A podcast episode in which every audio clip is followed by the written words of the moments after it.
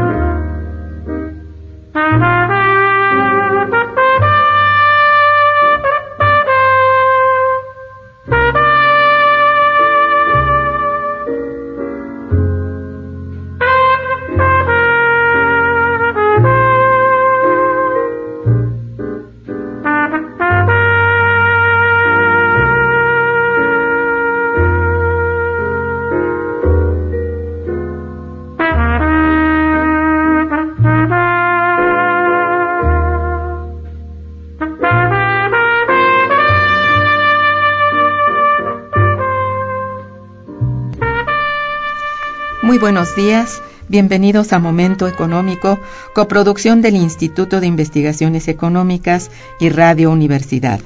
Les saluda Irma Manrique, investigadora del Instituto de Investigaciones Económicas, transmitiendo en vivo desde las instalaciones de Radio Universidad. El tema que abordaremos el día de hoy es la Argentina en la encrucijada entre dos modelos políticos y económicos divergentes de sociedades de cara a las elecciones presidenciales del 2015. La patria grande frente a la patria chica. Para ello contamos con la valiosa presencia del doctor José Ramón Pérez Portillo. Bienvenido, doctor José Ramón. Buenos días, doctor. Muy buenos días. La dirección de correo electrónico para que nos manden sus mensajes es una sola palabra, momentoeconómico, arroba unam.mx. Les invito a escucharnos a través de las páginas de internet www.radiounam.unam.mx. De nuestro invitado, José Ramón Pérez Portillo es doctor en Ciencias Políticas, especializado en conflictos y cambios en Iberoamérica por la Universidad Complutense de Madrid. Es licenciado en Ciencias Políticas con especialidad en estudios latinoamericanos y también es licenciado en Historia y Geografía especializado en Historia de América.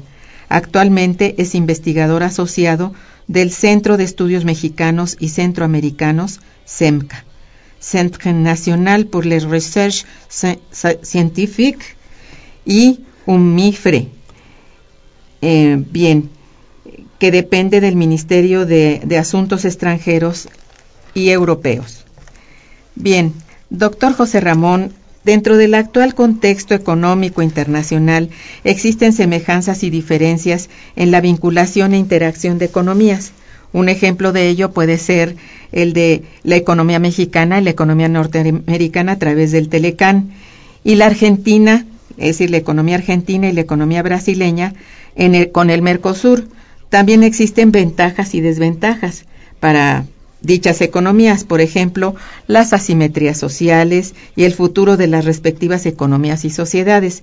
Dicho lo anterior, quisiera que usted nos explicara en principio el tema que hemos anunciado, el tema de eh, las... Eh, el título.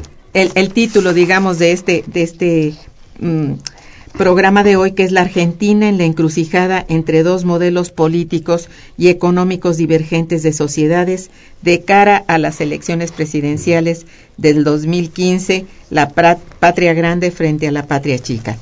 Pues eh, buenos días de nuevo, muchas gracias doctora para de nuevo poder estar en este espacio privilegiado y hablar pues eh, del tema de la economía argentina y, y, y de la economía en general del mundo iberoamericano. El título hace referencia a dos uh, cosmovisiones y dos modelos económicos radicalmente opuestos que se están enfrentando, pues, uh, digamos, uh, incluso desde el periodo virreinal, desde el final del periodo virreinal. Es cierto.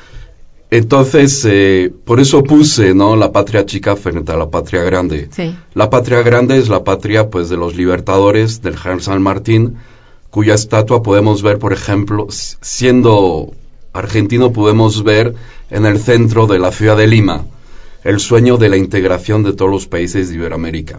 Es de. Iberoamérica frente al esto es el, el proyecto de desarrollo del interior que es un proyecto eh, pues de desarrollo social de desarrollo manufacturero industrial de preservar la protoindustria de la época virreinal y seguir desarrollándola frente al proyecto oligárquico librecambista del puerto de Buenos Aires. Esa es la patria chica Sí. que pues únicamente vive de forma parasitaria cobrando pues de la aduana del puerto.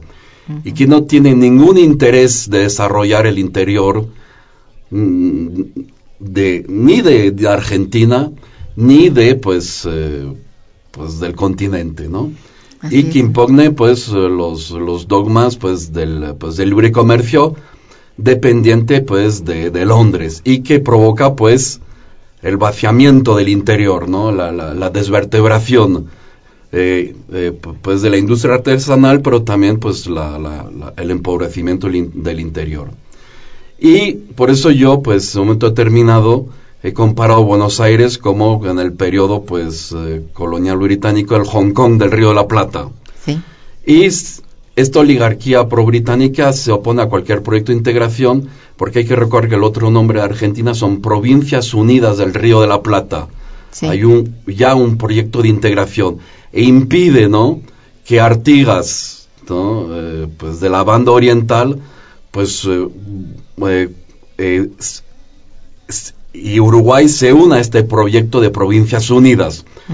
Y como lo he dicho, pues en otras ocasiones, pues Uruguay en muchos aspectos, a, muchas, a lo largo de estos dos siglos ha sido una especie de Kuwait del Río de la Plata, manipulado por estas mismas redes oligárquicas y justamente y también desde Londres, ¿no? Un elemento de contradicción, más allá de las políticas actuales de intentar, pues, eh, pues unir y vincularse, pues, eh, los dos países que tienen la misma raíz.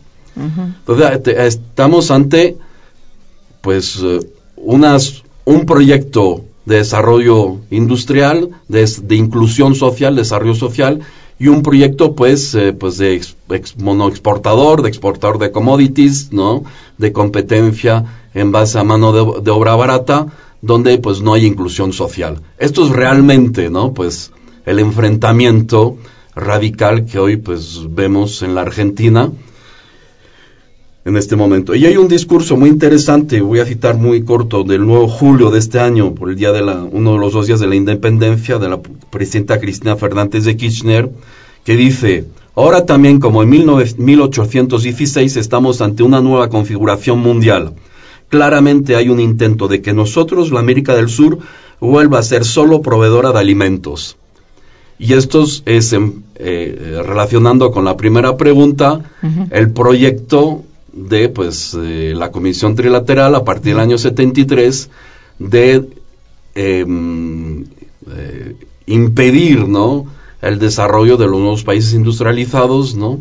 el desmantelamiento y la hiperespecialización y convertir el planeta en una aldea global donde cada área se especialice en un determinado tipo de producto para abastecer pues las corporaciones que están eh, incrustada dentro de los estados naciones más ricas, o sea, ni Estados Unidos en su momento Comunidad Económica Europea y Japón en su momento.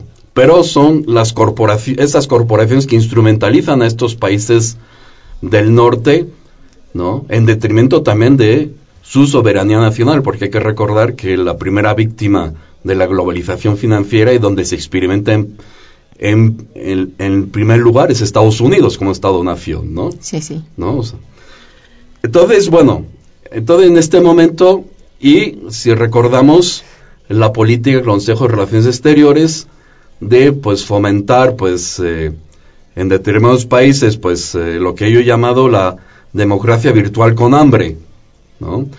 En, en el caso de México hemos pasado de un de un monopartidismo a un bipartidismo, pero con pues eh, esta característica, con un proceso pues de profundización de la polarización social, justamente por ahí esta hiperespecialización, el desmantelamiento de la planta industrial, de la industria de carácter tecnológico, valor agregado como la petroquímica en el caso de México, y hemos asistido a un modelo que yo llamo pues de ensamblaje y de ambulantaje, porque no hay más que recorrer pues las ciudades de México para ver cuál es el modelo económico, los resultados dramáticos del 82 para acá. Y en el caso, pues, Argentina, si el desmantelamiento en los años, primeramente, la imposición, pues, de una dictadura militar, o sea, los ciertos sectores, ¿no?, del ejército, sobre todo la marina, muy vinculado, pues, a la oligarquía británica desde el siglo, desde, desde el siglo XIX, igual que en, en la Armada China y la chilena, muy vinculado a las logias británicas y a la corona británica. ¿Cuál es el significado del proceso eh, pues impuesto desde fuera es destruirla, o sea, eh, concentrar, o sea, desmantelar la sociedad de clase media, la sociedad industrial que es Argentina en el año 76 y concentrar el ingreso en los sectores más altos, más privilegiados de esta oligarquía mediante el endeudamiento, los el negociado en torno a ese endeudamiento y el desmantelamiento de la planta industrial que pues de forma dramática después con el medenismo asistimos a esta profundización que pues es el saqueo y la venta, el vaciamiento de pues todos los sectores estratégicos del patrimonio del Estado, que también es el patrimonio del pueblo, hay que recordar una empresa pública, no solo es del Estado, pero si pertenece a cada ciudadano de un país, eso es un concepto muy importante, y la pues la venta pues eh, mm, pues a precios irrisorios de sectores estratégicos que costaron pues décadas y pues eh, pues, pues desarrollarlos porque hace falta pues invertir en el capital humano, el recurso humano oh, y pues desarrollar la tecnología, crear pues sus centros pues educativos correspondientes y ahí hay pues diferentes sectores que después vamos a hablar. Exacto. Entonces, esto es la dicotomía. En el caso de Argentina, pues hay una recuperación extraordinaria a partir de mitad del 2002, cuando pues el peronismo vuelve al poder en una de sus variantes, el peronismo pues tiene muchas tendencias y variantes, pero fundamentalmente su origen es un movimiento de carácter nacionalista y popular, eh, y recuperar, ¿no? La recuperación es eh, fulgurante porque el capital humano está aún, o sea, y no todo se destrozó, ¿no? Por eso la recuperación es muy importante, ¿no? Sí, es cierto. Bueno, existen efectos importantes que señalar con motivo de la incorporación en los años 80 de Argentina y de México a la globalización anglosajona y sus pues dramáticas consecuencias sociales e industriales. La actuación, el comportamiento y el futuro de las dos naciones puede decirse que han enfrentado la agonía de la mundialización financiera, ¿Cuál entonces es su comentario al respecto y de la importancia de las elecciones de término medio del pasado octubre del 2013 antes de las elecciones presidenciales del 2015? Primeramente, y yo creo que viene también en relación con la primera pregunta, la vinculación, ¿por qué México se debe vincular a los países de Sur? Primeramente por pues cuestiones históricas y por tradición cultural, ¿no? Pero también es vincularse con los países ganadores, los países que están creciendo. Claro. Porque la economía es, pues la ciencia económica debe servir al Estado-nación, ¿no? Lo que pasa es que estamos ante concepciones radicalmente diferentes y ya hemos olvidado lo que es economía. Y la economía se ha reducido, pues, a, pues, la, la han arrinconado a procesos especulativos, a procesos monetarios, porque yo por eso yo hablo de esta secta de los monetaristas, que es una especie de secta de brujos que no tiene fundamento pues en la economía física, que es la creatividad del ser humano, la ciencia, la tecnología, lo que permite elevar los niveles de vida de las personas y dignificar el trabajo de las personas. No hay otra forma de elevar el nivel de vida, la, el nivel de vida pues de las personas, sino invirtiendo en el conocimiento. Así es. O sea, entonces, eh, Claro, el problema es que estamos siempre atados a esta variable del PIB que pues es muy engañosa Sí. y pues, pero también pues es un- refleja la realidad. Un momento determinado, pues yo puedo crecer el, el- ah, cre- puedo hacer crecer el PIB endeudándome, ¿no? O especulando, pero esto dura pues una, un número limitado de años. Y con consecuencias graves. Dramáticas, ¿no? En Sí. el campo social y Sí. pues unas caídas como la que hubo en Ujú. el 2001 en Argentina, donde pues eh, los índices de producción bajaron de forma dramática porque realmente pues el país dejó de producir. Así Y es. Eso es un poco el problema en México. O sea, México tiene que volver a crear y producir, Sí. dejar de ensamblar. ¿no? Así es. Es, es- es una ilusión, ¿no? ¿no? Sí, sí. Entonces, hay que, hay que volver a los principios sanos, pues, de la economía. Por eso, eh, y discúlpeme, ¿no? Para nuestros oyentes va a chocar mucho. El NAFTA es el grupo de perdedores, porque si vemos la decadencia económica de los Estados Unidos, dramática, como Estado-nación es, es dramática, ¿no? ¿Cierto? cada parte de nivel es muy alto, ¿no? Entonces es difícil, pues, eh, comparar. Pero si vemos la situación de, de estancamiento, ¿no? Pues de la Unión Europea y, y donde, por ejemplo, en España están, a mí me parece totalmente, pues, eh, increíble, aberrante, están discutiendo y autoelogiándose porque la economía creció cero. Porque no decreció, o sea, no decreció. Sí, al ni- menos dicen que- Ni cero- ni 0,5, ni 1. Este año va a crecer cero. Y bueno, pues esto es eh, la locura de haber perdido la noción de lo que es economía y el haber reducido simplemente a procesos pues monetarios especulativos Cierto. un empobrecimiento dramático.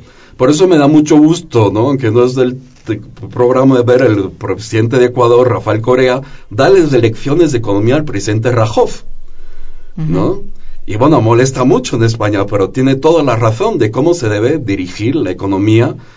Y bueno, pues y la- las personas están en el centro de la economía.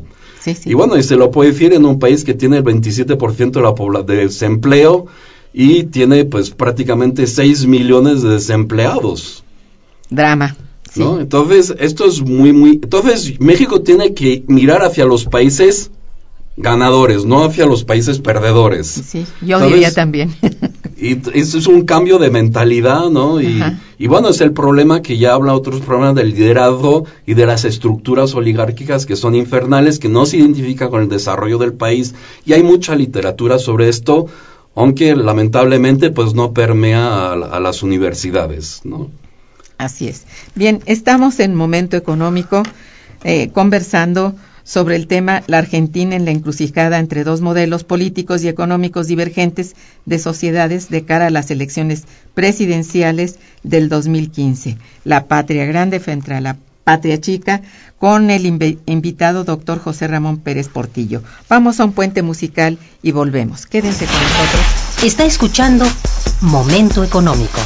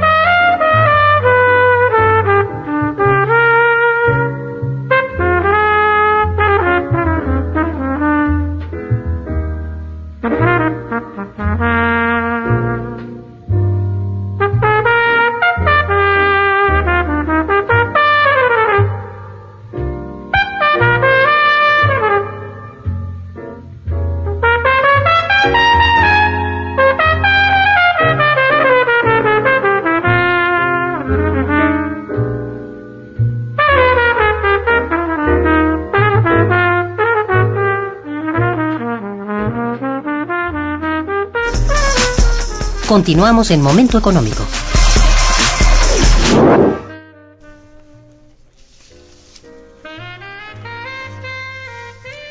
Bien, podríamos decir que pues no son pocos los fenómenos sociales, económicos, políticos y culturales a los que ha estado expuesta no solo la República Argentina, sino el mundo entero desde el inicio de este nuevo siglo, con sucesos, pues, por ejemplo, en el sector espacial, aeronáutico, nuclear, la vertebración de una sociedad de clase media y la inclusión a ese estrato de amplios sectores de la población obrera con la elevación de niveles de vida como el salario mínimo, las pensiones no retributivas, las subvenciones de la Administración Nacional de la Seguridad Social, el fomento del turismo, etcétera. En fin, partiendo de este contexto, yo le pregunto, doctor, ¿por qué parte de la clase media se opone a la redistribución de la riqueza, siendo la más beneficiada, y se opone a las medidas que conlleven a la reindustrialización del país, como el avance en materia tecnológica y de las políticas de sustitución de importaciones? Bueno. ¿Por qué? Eh, bueno, también habría que invitar a un psicólogo, un psiquiatra, ¿no? sí, bueno, claro, pero usted la tiene bien estudiada. Eh, bueno, eh, la, el proceso militar 76, mm. primeramente hubo pues una inmigración muy masiva de parte de los mejores cerebros y también hubo una eliminación física de miles de personas. O sea, claves, desde los hijos de la clase media más reivindicativa, ¿no? Más beneficia, pues, del primer peronismo, ¿no? 47-55. Y también hubo una frivolización, ¿no? O sea, la idea que se ha sufrido en todos los países, ¿no? Del dinero fácil, sí. ¿no? En los años 80 y 90, que trabajar no es importante, sino se puede generar la riqueza de otra forma. Y esto pues le ha, le ha, afectado. Después de, de, ese golpe pues eh, duro, dramático, ¿no? Del proceso pues, militar, donde pues eh, a hachazo, ¿no? Se, se, rompió la, la, la, estructura industrial, ¿no? La estructura social, se pues se empobreció, se concentró la riqueza en los sectores más altos se fue transformando mentalmente y frivolizando, ¿no? Esa pared, pues, eh, quebrada, ¿no? Vamos a imaginar que el país es, la muralla, se pulverizó, ¿no? ¿No? Esa clase media. Y bueno, esa clase media, pues, eh, pues perdió su identidad. También hay que recordar que la clase media argentina eh, se amplió de forma exponencial con el primer peronismo entre el año 57 y 55 hay que recordar el 55, más del 50% del PIB es generado por la masa salarial, es un dato importante. Mm. Y esa clase media no tuvo el tiempo de consolidarse, porque las rupturas institucionales afectan mentalmente ¿no? a las personas. Y Argentina ha sufrido muchas rupturas institucionales violentas, ¿no? y eh, con las políticas neoliberales pues hemos, ha surgido pues una clase media, si bien fue golpeada, muy golpeada en los años 90, pero también de alguna forma vivió, ¿no? Eh, pues tuvo la adicción del uno por uno, en las paridades se cambiara, cambiaría y la ilusión del dinero fácil. Sí, sí. ¿no? Entonces, eh, cuesta, ¿no? De nuevo enseñar a la gente que el secreto de la prosperidad es el trabajo que el industrial debe dejar de buscar ganar dinero fácil, sino que hay que invertir en el en, eh, hay que invertir dentro. La obsesión que hay en Argentina por comprar dólares en el exterior, la clase media se cruza el eh, pues el, el, río La Plata y con su tarjeta de crédito va a comprar fichas en los casinos para cambiarlos por dólares.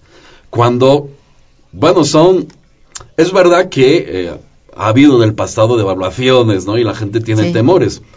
Pero la situación es de estabilidad, ¿no? Y de prosperidad, ¿no? O sea, y no hay más que caminar por las calles, ¿no? Ver cómo viste la gente, cómo viaja, y viaja actualmente, está viajando más que en los años 90, ¿no? Este año han viajado 7 millones de personas al exterior en un país de 40 millones de habitantes, oh, lo cual es eh, considerable, ¿no? Entonces esto lo problema es un cambio generacional, ¿no? Y para esto, pues el cambio generacional se implementó una política científica muy vigorosa, ¿no?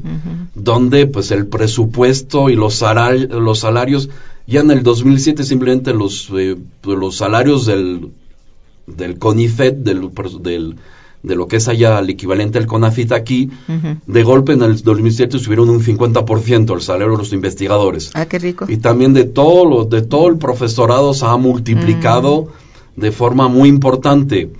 Hay que recordar que el PIB eh, de la mitad del 2002 al 2011 creció un 80%. Si bien el PIB no lo quiere decir todo, pero es un reflejo pues eh, de un resurgir.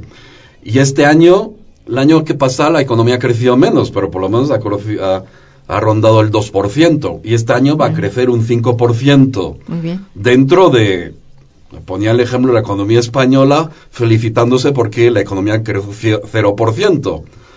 Y bueno, es un marco, pues, eh, y crece, es un crecimiento de forma sana, porque lo que se ha implementado son políticas, primero recuperar, el recuperar las capacidades, porque eh, el kirchnerismo retoma los grandes proyectos del peronismo, que es retomar los, lo que se interrumpió en el 76 con el proceso militar, ¿no? que es la creación de un gran mercado interno.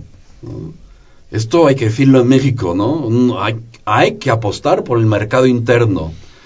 Por Sí. eso el salario mínimo, pues ahora tenemos un salario mínimo de 600 dólares, que es el más alto de la región, pero también después están las asignaciones familiares por hijo, que pues es otro tanto importante, con un costo de la vida práctica mucho más barato que tenemos en la realidad mexicana. Entonces la gente consume y accede a productos eh, pues importante. Hay inflación porque hay crecimiento y también porque hay otros problemas de distribución monopolio de precio. Y hay que decirle a, a nuestro amigo oyente, la inflación no es mala. ¿no? O sea, es un, es un tabú. Todo está en sus proporciones, ¿no? Claro. El, y lo que es terrible es no tener, si no hay crecimiento, no hay esperanza, ¿no? Claro. Cuando yo oigo hablar aquí del, del equilibrio fiscal, me parece de una inmoralidad terrible, ¿no? Bueno, sí es cierto. ¿no? Cuando uno ve lo que ha pasado con pues, los huracanes, donde es un reflejo que el Estado no invierte, no está presente, ni para prevenir un huracán con los medios adecuados tecnológicos y con el personal necesario. Es un reflejo, pues, de la ausencia del Estado y la iniciativa privada tiene una visión a corto plazo. Entonces, em, no hay que tenerle miedo ¿no? al déficit fiscal, a la inflación, y el Estado tiene que intervenir. El Estado no debe de controlar políticamente a las personas, sino intervenir para reducir la, la- riqueza y foguear el mercado. ¿no? Una de las, de las cosas muy positivas en Argentina es que el mercado constantemente está fogueado, permite esto políticas anticíclicas y Claro. en, en, en un ambiente pues de, de, de, crisis terrible a nivel mundial, yo digo de descalabro, ¿no? De ruptura sistémica, de cambio de paradigma, como lo quieran llamar, el país está creciendo, ¿no? Pues y está la clase media, doctora, del 2003 al día de hoy ha pasado, al, al año pasado pasó de 9 millones 600 mil habitantes a 18 millones y, y pico. El doble. El doble. Bueno, esto no es producto de la mano invisible o de cualquier teoría esotérica que nos enseñan los libros pues de la escuela clásica liberal. Esto es producto de la intervención del Estado, es voluntad política y es un criterio moral y ético de la política. La ética tiene que estar vinculada a la toma de decisión. No es una, una cuestión mágica o el derrame que nunca ocurre. Por eso la media se duplicó en ese periodo. Y bueno, estamos, y bueno, po- podría hablar el- la política de sustitución de importaciones, ¿no? Que ya la vida en Argentina, lamentablemente, las, todo lo que se está haciendo ya lo había, lo- ya lo hubo en los años lo 40, experimentó, 50 sí, sí. y en los años 60. Pero lamentablemente las rupturas institucionales han provocado procesos de involución. Entonces hay que volver a lo que se hizo, ¿no? Y lamentablemente hay sectores que es muy difícil recuperar. Cierto. Pero Argentina tiene dos sectores líderes, que es el- la energía nuclear y el sector espacial. Ya el, dol- para el 2000, todos los satélites que se, que se que, que, que, que, que están lanzados los últimos años en Argentina, todos están diseñados, construidos dentro del país, bien, no están sí. comprados al exterior. Y para el 2015 va a tener su lanzadera espacial para primeramente todos sus satélites lo puede colocar en el espacio y participar en el mercado pues eh, que pues que tiene un futuro pues eh, ilimitado. La necesidad de satélites la tiene absolutamente todos los países no Sí, claro. y participar en ese negocio lo que pasa hay muchos intereses de la oligarquía de dentro terrateniente y de fuera para que no se haga esas cosas. Y hay diariamente hay campañas de desestabilización y uno de los problemas es el control de los medios de comunicación monopólicos que hay en, en Argentina con el grupo Clarín vinculado a Goldman Sachs y a toda la estructura oligárquica que te da una visión deforme de las de la, Así de- es. y f- de la realidad y la clase media es víctima, ¿no? Porque pues absorbe toda esa información y romper ese poder monopol- mo- monopólico, ¿no? Que tiene tintes golpistas, que está vinculado pues a, a las torturas, a las desapariciones del- de la de época del proceso, es, es complicado, no es sencillo, ¿no? Así es. Entonces, y el otro sector que es el sector nuclear, donde pues que estamos hablando de dos sectores que son de los años 50, ¿no? El sector programa nuclear del año 49. El cuarto país que lanzó un, un ser vivo al espacio fue Argentina en el año 69. El programa nuclear también es antiguo, pero ha habido muchas rupturas. Entonces, la tecnología, la ciencia es muy sensible, ¿no? Es el sector más sensible la investigación en general a los vaivienes de las decisiones políticas y a los problemas presupuestales, como se ve de forma dramática en España con el CSIC, el Consejo Superior de Investigación Científica, donde por ahorrarse unos cuantos millones de euros, después va a requerir de cantidades muy importantes para recuperar, ¿no? Pues eh, ese capital humano y el, prácticamente el medio millón de personas que ha salido del país, ¿no? Hay como, en el caso de España, hay que pues recuperar ese que, que generalmente salen las personas más eficientes y más capacitadas y con más iniciativa, cómo recuperar ese capital humano por haberse, por un dogmatismo que es el monetarismo, por ahorrarse unos cuantos millones de euros, ¿no? Una visión mezquina, ¿no? Pues, y empobrecedora de lo, y deforme de lo que es la economía. Cierto. Entonces, eh, y Argentina está exportando pues reactores nucleares, desarrolla su propio reactor nuclear, tiene el CAREM, que ya pues ya exportaba pues ya ya desde los años 70 Perú tiene dos reactores nucleares exportados para fines experimentales tiene a Australia, a Argelia, a pues Egipto ahora está compitiendo en licitación ya ha sido precalificado en Holanda. Entonces, son los dos grandes posicionamientos tecnológicos. Y ahí hay una renovación, hay gente nueva, hay Claro. investigadores y esto bueno. es la esperanza del futuro. Claro. Y al mismo tiempo está la sustitución de importaciones de los sectores tradicionales, ¿no? Como el textil, el calzado, Sí. el sector químico, ¿no? Pues, eh, el, por ejemplo, el país ha vuelto a, re- a exportar de nuevo, pues, medicamentos que hacía varias décadas. Ujú. Entonces, ahí es una efervescencia. Lamentablemente, pues, la gente no valora todo lo que tiene. Sí. Y bueno, voy a hacer una comparación odiosa, ¿no? Para que nuestros amigos oyentes vean que si el pueblo no cambia la realidad, nadie lo va a hacer en su lugar. El, el, los, el 8,7% de la población de México gana 9 mil pesos o más. Eso es el salario mínimo argentino con las asignaciones familiares. Así es, sí. Entonces, eh, yo... La es- comparación es bárbara. eh, yo creo que, pues, eh, cómo crear un mercado interno, Mm. pues hay que mirar, ¿no? Hay que ver por ahí, ¿no? Cierto. Bien, pues esto es realmente admirable, qué bien que se puede cuantificar y lo ha hecho usted muy bien. En, en algunos pasajes de su investigación aborda la vigencia del pe- pensamiento peronista frente a los problemas de polarización social de la región iberoamericana y en específico de México. ¿Podría la, do- la doctrina peronista exportarse al resto del mundo, por lo menos del continente? ¿Existe un paralelismo entre la figura de Vita Duarte de Perón y la actual presidenta Cristina Fernández de Kirchner? Bueno, la, la figura de Vita, como pues, eh, la- pues, la gente comúnmente la llama de forma cariñosa, es la figura de una mujer sencilla, o sea, pues, eh, de origen humilde, que en un momento determinado se convierte en el, en el líder que transforma, que ayuda, ¿no? O sea, eh, transforma la, la, la, la, realidad social de Argentina. Sí. Eh, indudablemente gracias pues al cerebro, ¿no? A la visión del general Perón para el recuerdo, y esto es una palabra muy importante, él decía que gobernar es crear trabajo. Pero no trabajo para ensamblar, es trabajo, un trabajo digno. Nuestros gobernantes en general se han olvidado de este supuesto. Y bueno, la sensibilidad social, ¿no? Pues la aportó, pues Evita. Y bueno, estas transformaciones eh, radicales, ella tenía una visión muy clara, siendo de un, de un origen sencillo, pero justamente por ser del pueblo y tener esa, esa experiencia humana, ¿no? Y haber padecido también, pues, esa discriminación, ella tuvo esa, esa sensibilidad, esa pasión, la pudo, pues, canalizar a través, pues, de las grandes transformaciones que llevó a cabo, pues, el general Perón. Por eso es recordada.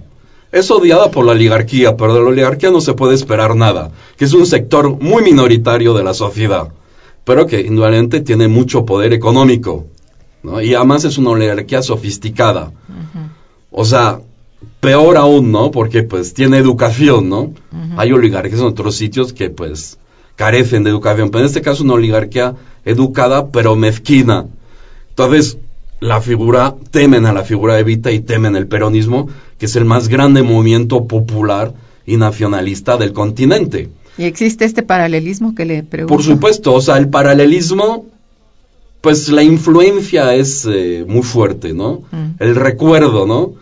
Eh, pervive a lo largo de, las generaciones, va más allá de las generaciones, porque la gente disfruta y las medidas sociales que se han implementado ahora es gracias a toda esta tradición de política social y de inclusión social. Y la gente recuerda eso y lo agradece. Claro. Entonces, pues, pues ¿qué, ¿qué, presidente no se quiere asociar con esa figura? No solo por, no, no, en este caso, y en esta cosa estamos con una mujer, ¿no? O sea, la sensibilidad de una mujer, que a mí me parece, debería haber mucho más mujeres presidente, tiene, las mujeres tienen otra sensibilidad, en principio, ¿no? Están más cerca de las necesidades, eh, pues, eh, inmediatas del pueblo, y eso es muy positivo. Y bueno, pues eh, qué mayor orgullo que querer imitar o ser, ¿no? Pues como Evita Perón, ¿no? Ah, Siendo dos personas diferentes, con dos realidades diferentes, pero con un cuerpo de ideas que tiene mucha semejanza y esas ideas que tiene, el, digamos, el mismo impacto, por decirlo así, ¿no? Esas ideas van a trasciende las generaciones, ¿no? De los oligarcas mueren y, nadie se lo recuerda, porque de las pesadillas, pues nadie las quiere recordar. Pero de los grandes líderes naturales y populares, la gente los ama y los recuerda. Sí, eso es cierto. Bien, vamos a hacer un puente musical y volvemos. Está escuchando Momento Económico por Radio UNAM.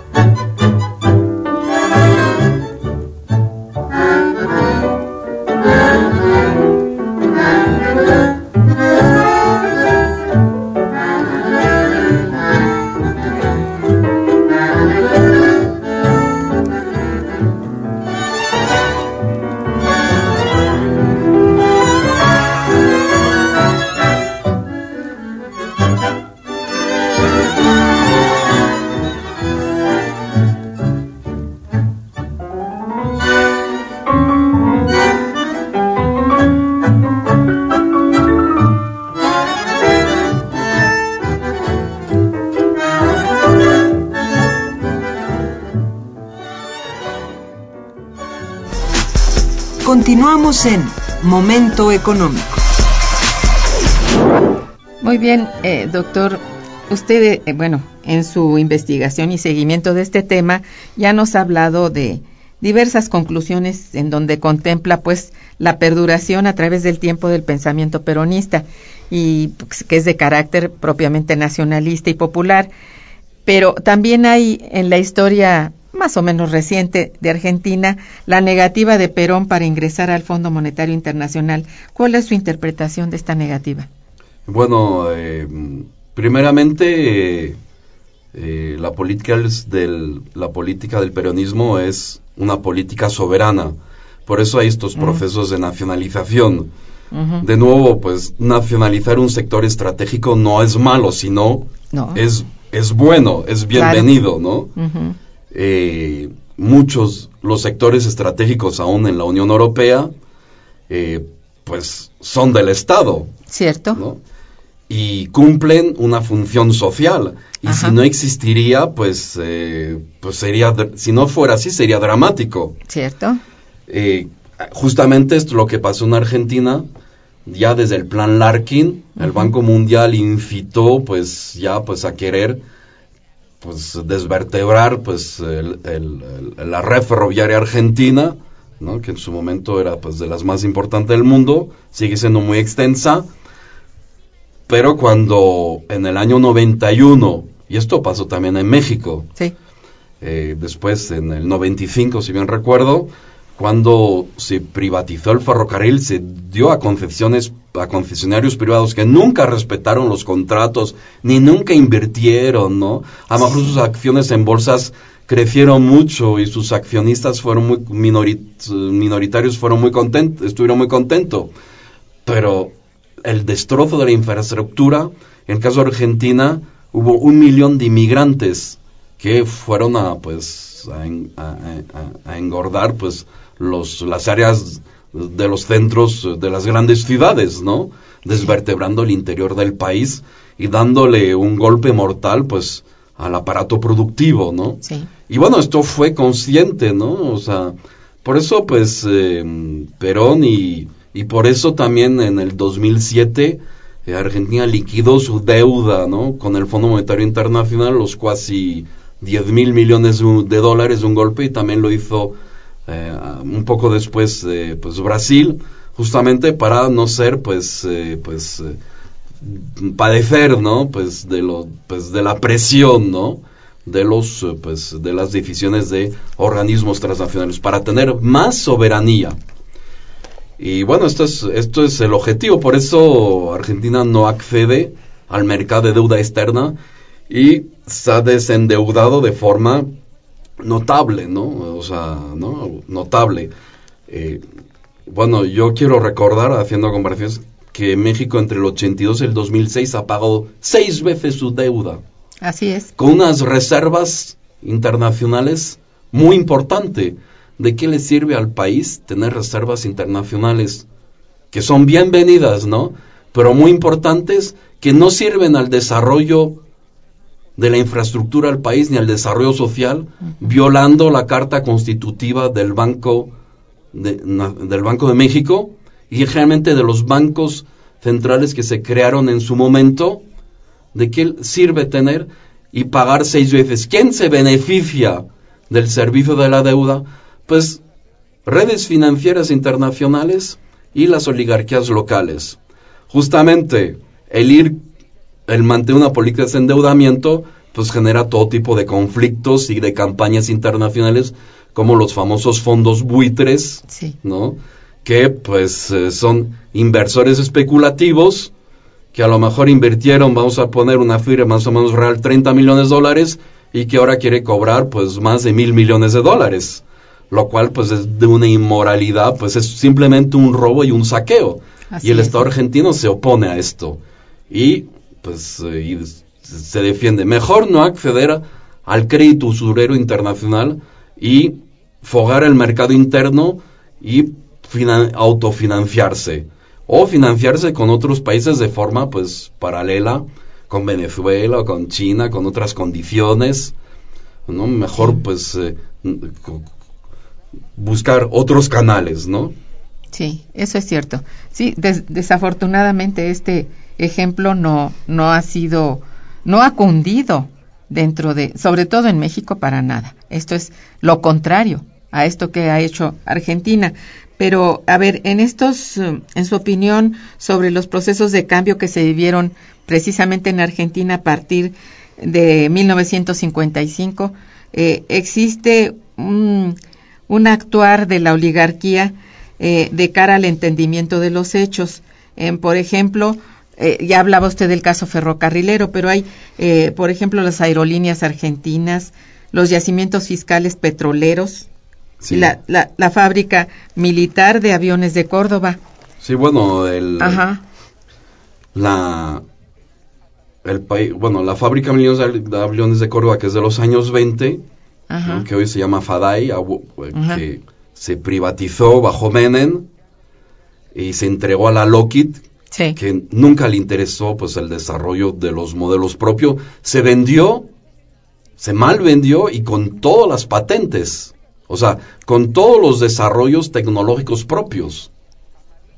Bueno, ¿qué, y con la y con y con el y con la y con la repatriación hacia los Estados Unidos de, muchísimos ingenieros aeronáuticos argentinos.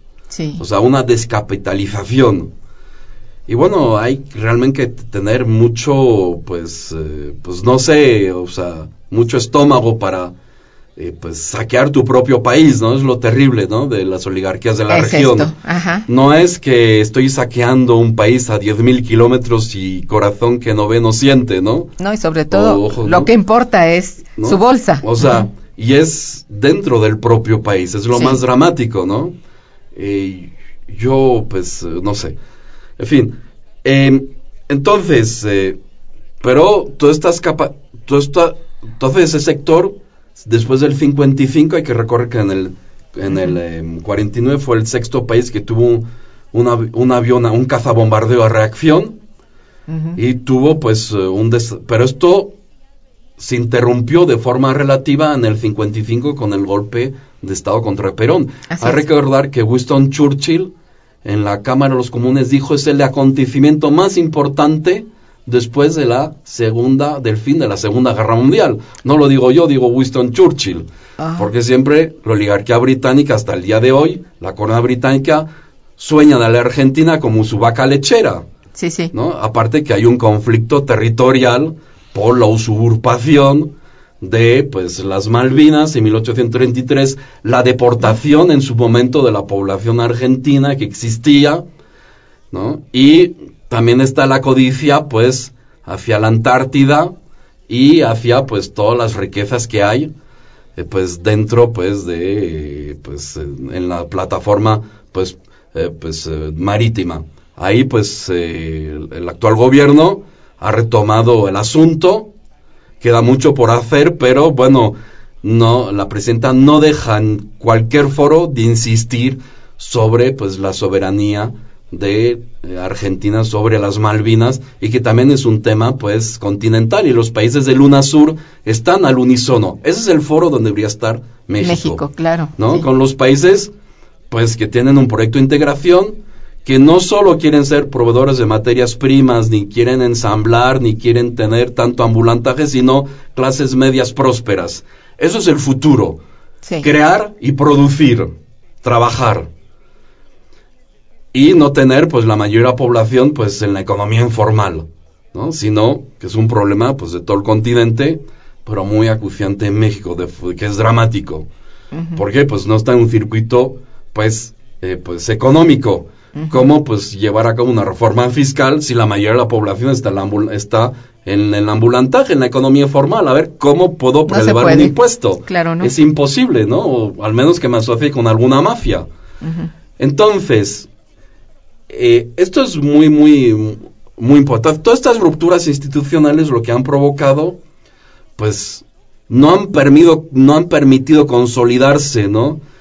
Argentina, que es realmente el único país de clase media de la región desde, pues, desde principios del siglo XX, pero que no llega a incorporarse plenamente a los países del primer mundo y arrastrar después a los otros países del continente. Por eso Churchill en el 44 en Yalta dijo, no dejen que Argentina eh, se convierta en potencia porque arrastrará toda Latinoamérica. Entonces, y, y, por eso se ocultan los medios de comunicación global el tema de Argentina, porque molesta a las, al, al poder corporativo planetario y a todos estos bancos de pensadores. Y se hace mucho más énfasis sobre Brasil, pero Brasil, el problema de Brasil, de Dilma Rousseff y Lula, que sí, bien, pues tienen, pues no surgen de la oligarquía, tienen programas sociales, es que siguen, están, en parte tienen las manos atadas y siguen políticas uh -huh. ortodoxas. Así es. A pesar de ellos, y voy a poner siempre un ejemplo, JP Morgan, hace como mes, mes y medio, amenazó de rebajar la calificación crediticia de Brasil, intromisión en la soberanía nacional, si se llevaba a cabo una política de mayor redistribución de la riqueza y de inyectar de, y de foguear el mercado interno.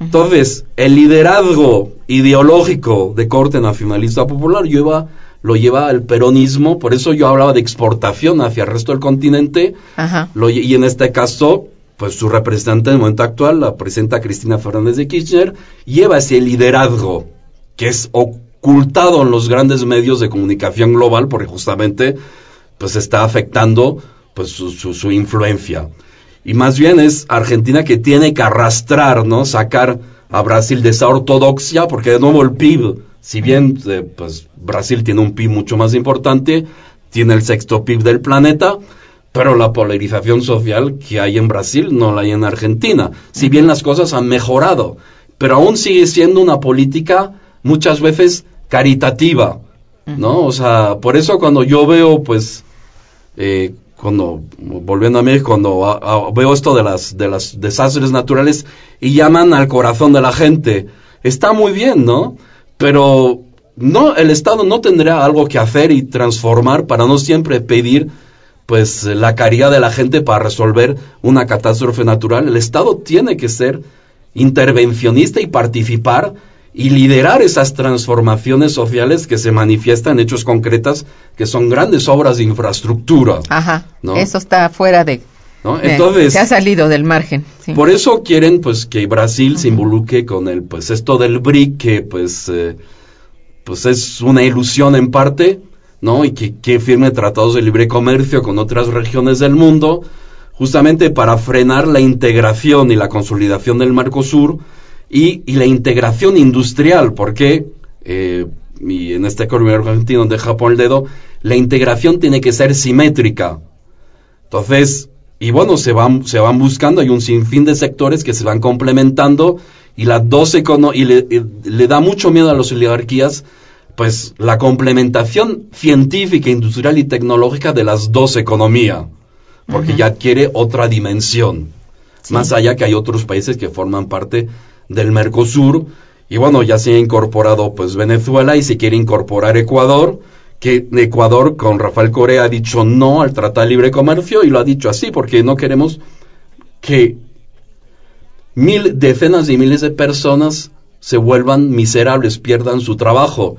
Hay que recordar lo dramático que pasó con el campo en México, ¿no? Las centenares de miles de personas o más que engrosaron las maquilas ¿no? Uh -huh. Y que perdieron su tierra, por lo menos tenían, pues, eh, su, podían sustentarse, ¿no? Y podían, pues, llevar una vida relativamente armoniosa, armoniosa y, bueno, a engrosar, pues, para mí estos campos de concentración que son las maquilas, ¿no? Eh, con la diferencia que, yo ya le he dicho en otro foro, que por lo menos los, los nazis tenían el pudor de esconder sus campos de concentración. Y aquí los exaltamos, Aquí exaltamos el trabajo al destajo, exaltamos el trabajo donde, no hay creatividad humana, donde la alineación, la alineación es total. Así es. Y donde se vacía el ser humano, pues de su, de su creatividad, de su personalidad, recordando que cada ser humano es único y irrepetible y tiene algo que aportar, pues al resto de la comunidad. Así y esto es. es el viejo dogma de Jeremy Bentham, la idea del hombre bestia parlante la persona que está en la maquila está peor aún que el burro que le da la vuelta, que mueve la, noria, noria, para sí. sacar agua. Uh -huh. Es la misma visión, es la misma mentalidad. Sí. ¿no? Es un retroceso dentro de la historia del ser humano, dramático. Así es. Lo ha dicho usted que perfectamente bien y claro. Eh, entonces, eh, el acercamiento de México hacia, ya no digamos exactamente Argentina, hacia el UNASUR, ¿es una salida? Es, es un ejemplo Ajá. y por supuesto es una salida, ¿no? ujú. Ca- Primeramente México debe buscar sus nichos tecnológicos e industriales. Ah, O sea, debe volver a... Ajá. Por su punto fuerte es la petroquímica, porque se paralizó la construcción de la refinería de petróleo en Tula. ajá. Son criterios neomaltusianos, porque si dejo de producir, pues estoy deteniendo, más allá de las cuestiones de soberanía, estoy dejando, pues, pues impido el crecimiento pues demográfico del país, implico que tenga más poder y, y bueno, estoy pues desperdiciando mis cuadros humanos, mis ingenieros y pues, impidiendo el desarrollo de capacidades para producir. El país necesita de muchos productos para dejar de importar y empezar pues a producir, cubrir sus necesidades básicas. Es decir, el crecimiento del mercado interno. Es volvemos al miedo, Ajá. pero no hay voluntad de desarrollar No. el mercado interno. Exacto. Desarrollar el mercado interno es crear una clase media. Crear una clase media implica tarde o temprano la redistribución del poder político. Eh, Y bueno, esto es el- la, la- la llaga, ¿no? Sí, sí. Más, y bueno, y, y dejar de, por ejemplo, voy a poner un último ejemplo. Electra se salió de Argentina, dice que no puede, eh, pues, eh, no puede operar allá porque hay control cambiario, no puede repatriar sus capitales porque tiene que in- reinvertirlo en el país y no puede con los sindicatos, ¿no? A mí me parece una, esta palabra maravillosa, sindicato eh, porque pues lo- los, los trabajadores se tienen que unir y proteger y defender Sí. y el trabajador es no solo el que trabaja pues en la fábrica también es el investigador es el profesor somos todos nosotros que generamos la riqueza y nos dan un salario Así es. o sea es la cuasi totalidad de la población Así es. entonces eh, el grupo Letras se salió pero cuál es porque las sabemos las prácticas usureras Sí. ¿no? Y bueno, cuando haya estado, las prácticas usureras no se pueden llevar a cabo, Sí. ¿no? Cuando hay soberanía, eso. ¿No? Eso es Entonces, todo. no toda inversión es buena, Sí. ¿no? La inversión se debe de filtrar, ¿no? Así es. Y la inversión debe aportar algo. Yo invierto en un país es por- para aportar algo, no solo para sacar pues beneficios ilimitados a costa de la mano de obra barata. E- ese es el ejemplo de las transnacionales. Y nosotros tenemos muy buenas transnacionales. Eh, doctor, lamentablemente nuestra emisión de hoy ha llegado a su fin. El tiempo ya nos comió. Le agradezco mucho su presencia en el programa. Muchas gracias, Y doctora. también a todos nuestros radioescuchas. Eh, estuvo en los controles técnicos Francisco Mejía. Colaboró en la producción Araceli Martínez y la producción y realización a cargo de Santiago Hernández. Eh, la coordinación y conducción eh, a mi cargo. Eh, bueno, les deseo un muy buen día a todos y un excelente fin de semana. Gracias.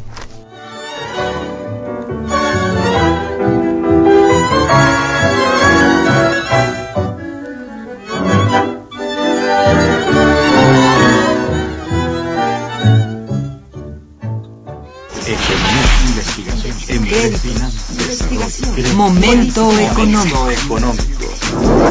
Radio UNAM y el Instituto de Investigaciones Económicas presentó Momento económico.